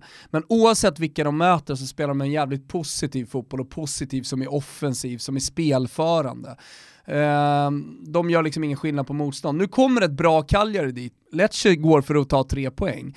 Och just den inställningen, det vet jag att Bengan håller med eh, också, men just den inställningen att man, att man liksom går för seger i alla lägen på hemmaplan, den gillar jag som fan. Alltså, eh, man, inledde ju, man inledde ju med att vinna borta mot Torino, nu pratar jag Serie A, sen så eh, torskar man 4-1 mot Napoli på hemmaplan, då var man lite naiva. Och det kan Lecce bli ibland. De blir lite naiva i det här liksom, tron på att de kan spela mot alla lag. Eh, man hade 3-1 eh, borta mot Spal som man vann till exempel. Hur som helst eh, så anlände man till den här matchen efter landslagsuppehållet och efter att ha förlorat mot Lazio med 4-2 i en fullständigt galen match. Alltså ett revanschsuget Lecce som tar emot detta skickliga offensiva Cagliari. Det här är en match som eh, kommer innehålla jävligt mycket målchanser. Jag hoppas på att de sätter dem bara också, men det finns ju god chans. Spelar i form, Lappadola inte minst om vi fortsätter att prata om eh, Lecce. Så ett spännande lag, ett, ett lag som är jävligt roligt att kolla på. Har ni möjlighet att streama den här matchen så gör det också på en second screen eller någonting. Och samma sak gäller för Cagliari. Ja, ja, ja men definitivt, men jag pratar så mycket om dem så alltså, Ja, ja. folk känner till det. Men, men, men, men så här, det, här, det här kommer bli en rolig match att titta på. Det kommer bli två, två jävligt bra fotbollslag. Och du landar i ett överspel här. Jag landar i eh, att det blir över 2,5. Håll koll på Falco i uh, Lecce, jävla skön gubbe.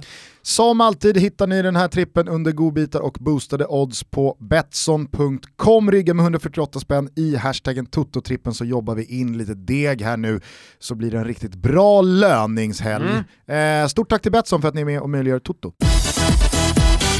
Ska vi ta oss tillbaka till faktarutan? När du tänker på Zlatan Ibrahimovic, vem eh, eller vad tänker du på då? Ja, nej, men jag, jag älskar Zlatan. Det, jag, jag, jag kan inte hålla mig från att, jag, att eh, jag, vill, jag håller på LA Galaxy när han spelar den något otroligt mycket. Jag vill se när han gör mål, jag blir skitglad.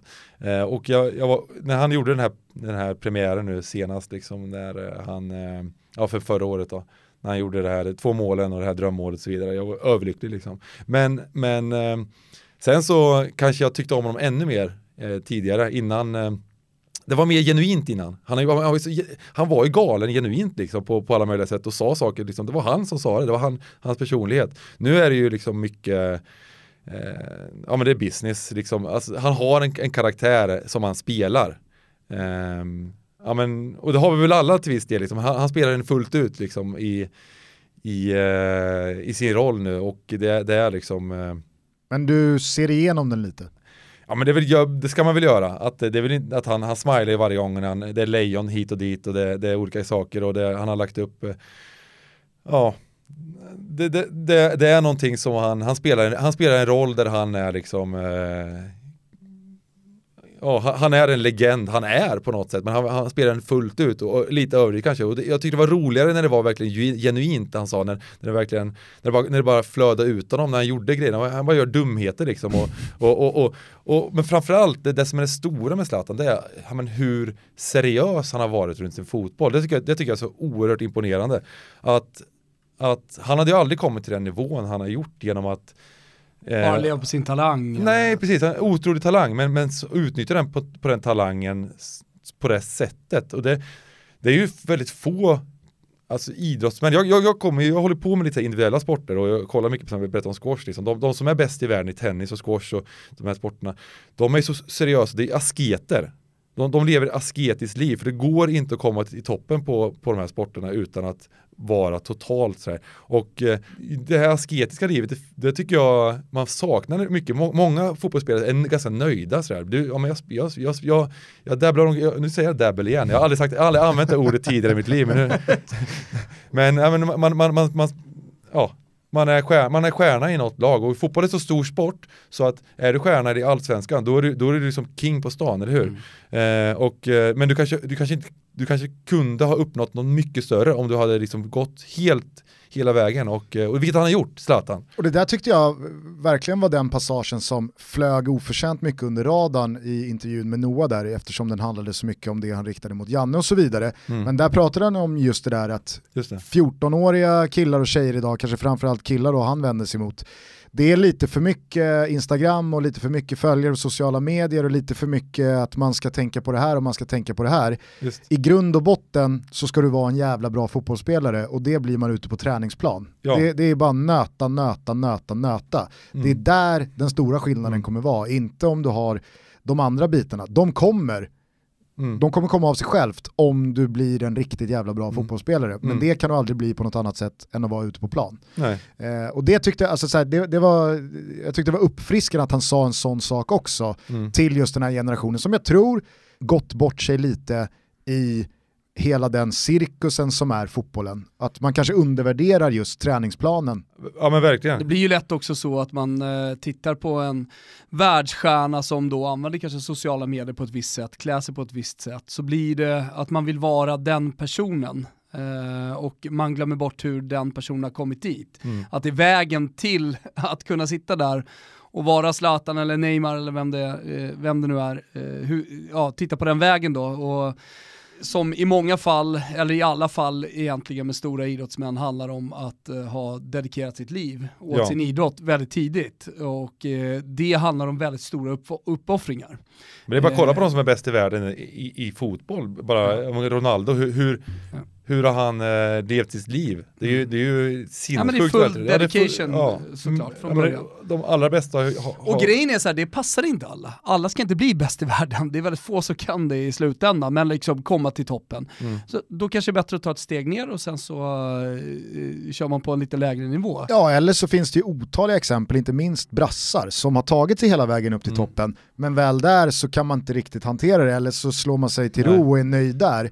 Men hur, jag, hur många brassar har inte varit bäst i världen pre-25 och sen så efter en och en halv säsong på toppen så festas det lite för mycket Precis. och så bara fejdar man ut och så tänker man att ja, men Adriano eller Robinho eller eh, Kaká eller vem det nu var, så så här, vad, vad hände? Ronaldinho, jag träffade Ronaldinho på en, en nattklubb i Barcelona klockan 06.00, vi stängde baren ihop.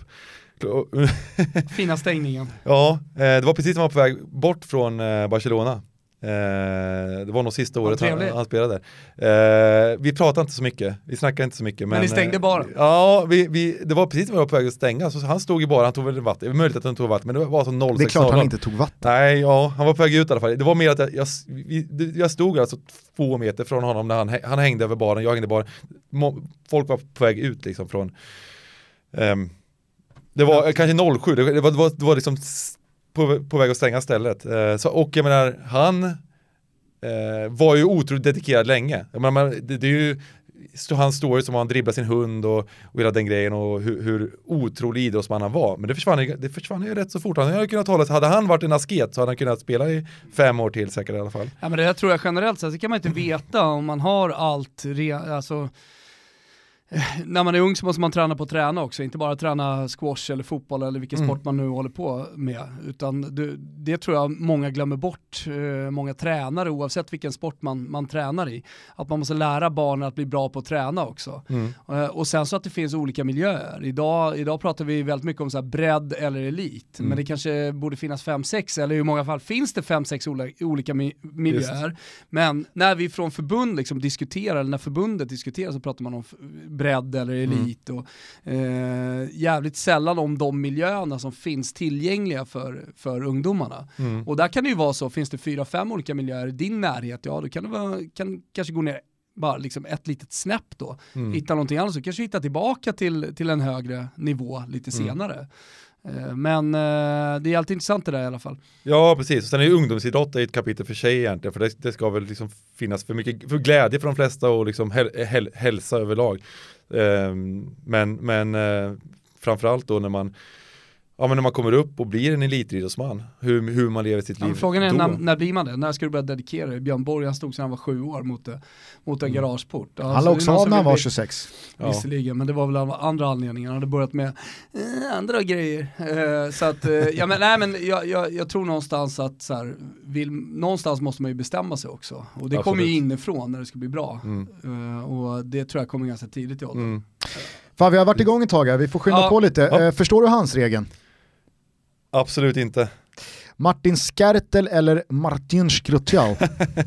Ja, Martin Skertel, jag, eh, nej absolut. För eller emot pyroteknik? Jag eh, är för pyroteknik. Eh, Jag tycker däremot att, jag förstår inte riktigt varför man inte kan eh, komma till någon laglig lösning på det där och eh, att, att, att eh, allting ska vara sådär byråkratistyrt på något sätt. Att, det inte kan, att man inte kan samtala och bara säga nu löser vi det på ett bra sätt. Vi, vi vill ha stämning, vi vill ha det på matcherna, men vi vill ha vi kan göra det hyfsat säkert och sen så får de hålla sig till det. Eh, och för att det är väl ingen som det är väl ingen som eh, skulle vara så jäkla poppis om man, hade, om man hade det på ett schysst sätt, om man skulle komma överens med alla, det här är schysst för alla liksom, och sen så bryter man mot de, mot de föreskrifter som finns om det, om det tillåts på ett schysst sätt. Då skulle inte de personerna som bröt mot det vara lika vara så populära. Nu vill jag folk ha pyroteknik. Så om man bryter mot, mot förbudet, då, då, då är det bara positivt. Eh, så att eh, jag, jag, jag ser liksom inte att det inte kommer till, till ett vettigt samtal eh, och eh, att, att man tillåter det på ett bra sätt. Men ja, Tycker det var ett bra svar. Eh, vilken är din absolut fetaste fotbollsupplevelse? Det är nog, jag har två stycken som jag, som jag eh, kommer att tänka på. Det första var Porto Alegre 2004 eller något sånt där. Jag såg Gremio mot International derbyt där. Fan. Eh, ja, eh, det var, det var så här, vi skulle bara på fotboll, jag och en polare, vi reste då liksom. Och det var så, fan, det, är- det är ju derby, fan vad kul liksom. Satte på mig en röd tröja, tog en taxi ner och eh, kom och, och, och liksom 80% av, av arenan var, var, var Gremio, ja, Ljusblå. ljusblå.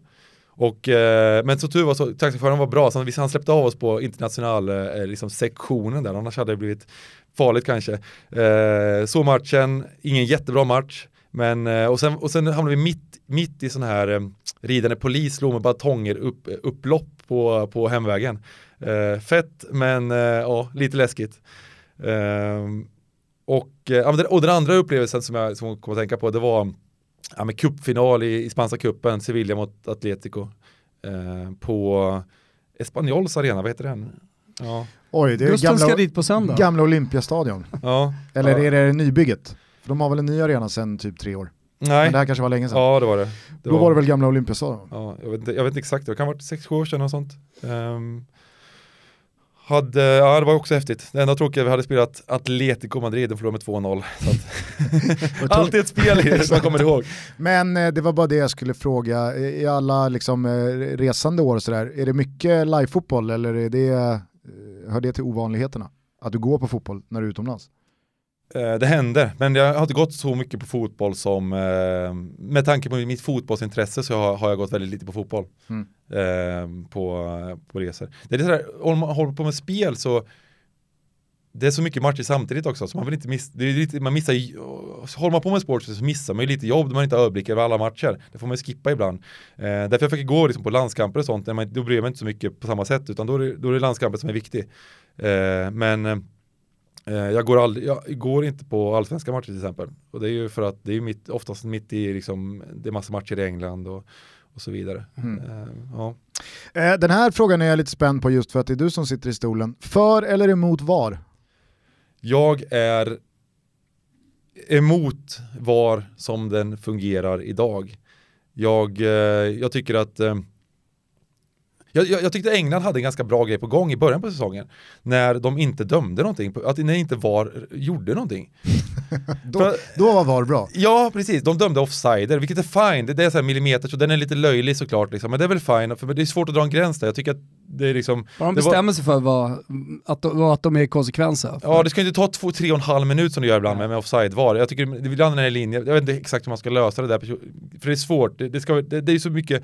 Det, million dollar question. ja, det är lite av eller på. VAR? Men det, det, det England gjorde i början på säsongen, det var att de, det, när det inte var liksom 110% fel, att det var verkligen sådär, att, att det var någonting som var helt sinnessjukt, så dömde de inte. Och det gjorde att, nu vart det ju lite fel, för hade de fortsatt med det här, vilket de slutar med nu helt plötsligt, nu tar de massa konstiga, nu börjar använda de VAR helt Det plötsligt blir som i ibland. alla andra länder, det blir kaos. Ja, då blir det kaos. så vet man inte riktigt eh, vad man inledde Mm. med för regelverk och vad man sa till varandra, för det märker jag nu, liksom att det är många som eh, påpekar att vänta nu här, ni sa ju att vi skulle använda VAR på det här sättet, men Exakt. vi gör ju faktiskt inte det. Nej. Och jag hörde just kring den här, eh, Viasat hade av någon anledning, jag vet inte om du upplevde samma sak, men efter den här oerhört VAR-uppmärksammade matchen mellan Tottenham och Sheffield United eh, förra lördagen så Mm. var det ju Leicester-Arsenal och i första halvlek så var det inte Niklas Holmgren utan då var det en engelsk kommentator på Viasat.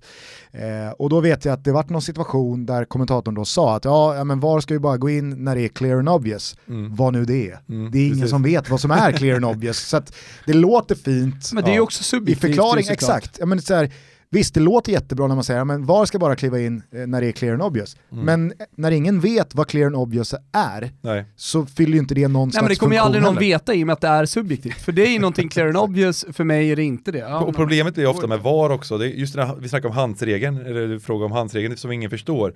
Det, det, den blir ju väldigt tydlig. Har du en situation där man liksom, där, det kommer en, när det kommer en tackling i full fart och man touchar lite, det, det är kanske en klarare straff, men den, men den kommer VAR aldrig ta. Än att det kommer, eh, att, än att det tar på en hand som är lite, lite, lite utsträckt. Det blir väldigt tydligt på en repris. Även om det är liksom, det är som, som ett fotbollsöga sedan tidigare tycker att det här är mycket mindre straff. Än, du, du, du stoppar en målchans på ett helt annat sätt och så vidare eh, när du kommer i fart. Men i, i, i slow motion så syns inte den här farten. Det syns inte vad du gör liksom, på samma sätt. Utan slow motion repriser blir ju helt annorlunda än de här tydliga, det, som är väldigt tydligt i, i dam-VM.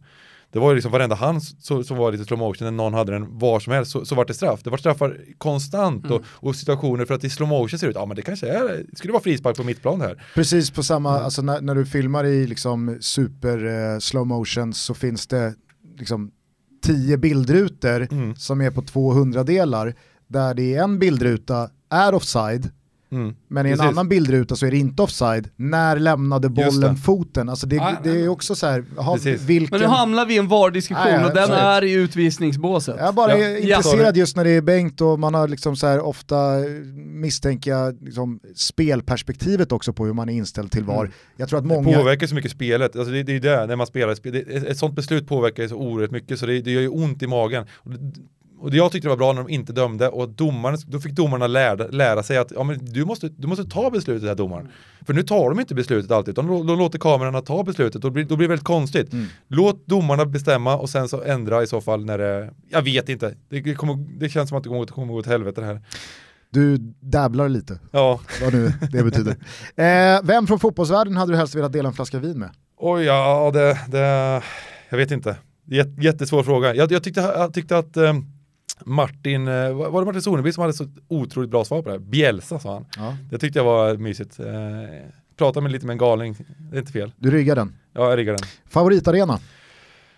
Jag är nu för tiden är jag så bekväm så att jag gillar också de här moderna arenorna. Jag var på Ju Juventus eh, Stadium förra, för ett år sedan. Eh, jättetrevlig arena. Eh, jag gillar när man kan gå och eh, äta sushi. Äta sushi ungefär liksom.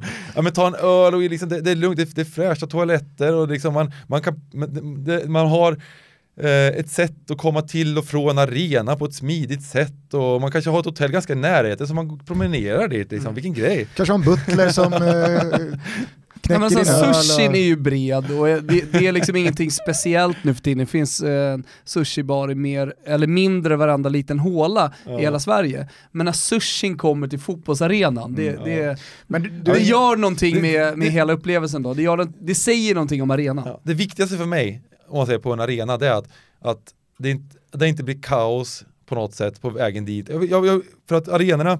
Är... Framkomlighet. Framkomlighet, där har vi det. Exakt. Du är inte någon som romantiserar liksom att det ska vara sliten betong som luktar piss och ståplats och Ja, men, ja, nej. Hellre, nej, hellre nej. en vass sushi ganska, i en box. Fast på ett sätt, det, det är inte så super, det, man är där ganska kort tid, man är där två, tre timmar liksom. Det behöver inte vara så jäkla farligt, men det viktiga är liksom att man, att man inte fastnar i, på någon spårvagn med 300 pers som försöker klämma ihop sig liksom om man typ man får panikattack, vilket har hänt ett par gånger att det, man, att det har varit sån här eh, ja men kaos. Man, och det tar fyra timmar att komma från arenan och sånt. Det är inte kul. Vilken spelare eller ledare tycker du är den mest underskattade som inte fått tillräckligt mycket uppmärksamhet, aktiv som inaktiv? Vilken spelare mm. som är mest underskattad? Eller ledare. Om du har någon sån här hjälte som du tycker inte har fått den här frågan har jag missat den jag kört innan, jag hade förberett mig lite på de andra frågorna. um, mm. Den kan, få, den kan få pausas ja, också. Ja, vi pausar den frågan. Då undrar man ju om du har skakat fram då ditt mäktigaste nummer i telefonboken. Ja, jag, jag, jag, jag kollade faktiskt det innan nu när jag gick in och sen hade jag bara, jag har ingen, Hasse Eskilsson, men han är grym. Ha, Hasse! Semimäktig, ja. får man väl ändå säga. Eh, finns det någon spelare eller ledare du aldrig riktigt sett storheten i? Ja, det, var, det, det, det finns ju säkert eh, massor. Men jag har ju varit, varit liksom emot, eh, jag, jag, har inte, jag har varit emot Mourinho ganska länge liksom. Eh, jag, tyckte att, jag tyckte att han tappade ganska tidigt. Men det är ju, han, han har ju, det går ju inte liksom du hatar Mourinho? Nej, det, ja, det gör jag inte. Men han jag, håller ju på att gå full circle, att nu, nu börjar alla liksom hitta tillbaka till kärleken Ja men jag Mourinho. gillar Mourinho, jag gillar verkligen Mourinho, men, men, men och han, han, hans karriär är fruktansvärt mm. vacker och han har gjort väldigt mycket bra saker. Men uh, ja... Han, du tröttnar på honom? Ja, jag är tröttnar på honom, tappar lite. Finns det något specifikt i din karriär som du ångrar eller som du fortfarande grämer dig över? Ja, Har du någon massor. sån här bad beat? Uh... Massor. Uh, nej men det finns massor. Uh, jag uh, borde behandlat min pokerkarriär framförallt på ett annat sätt.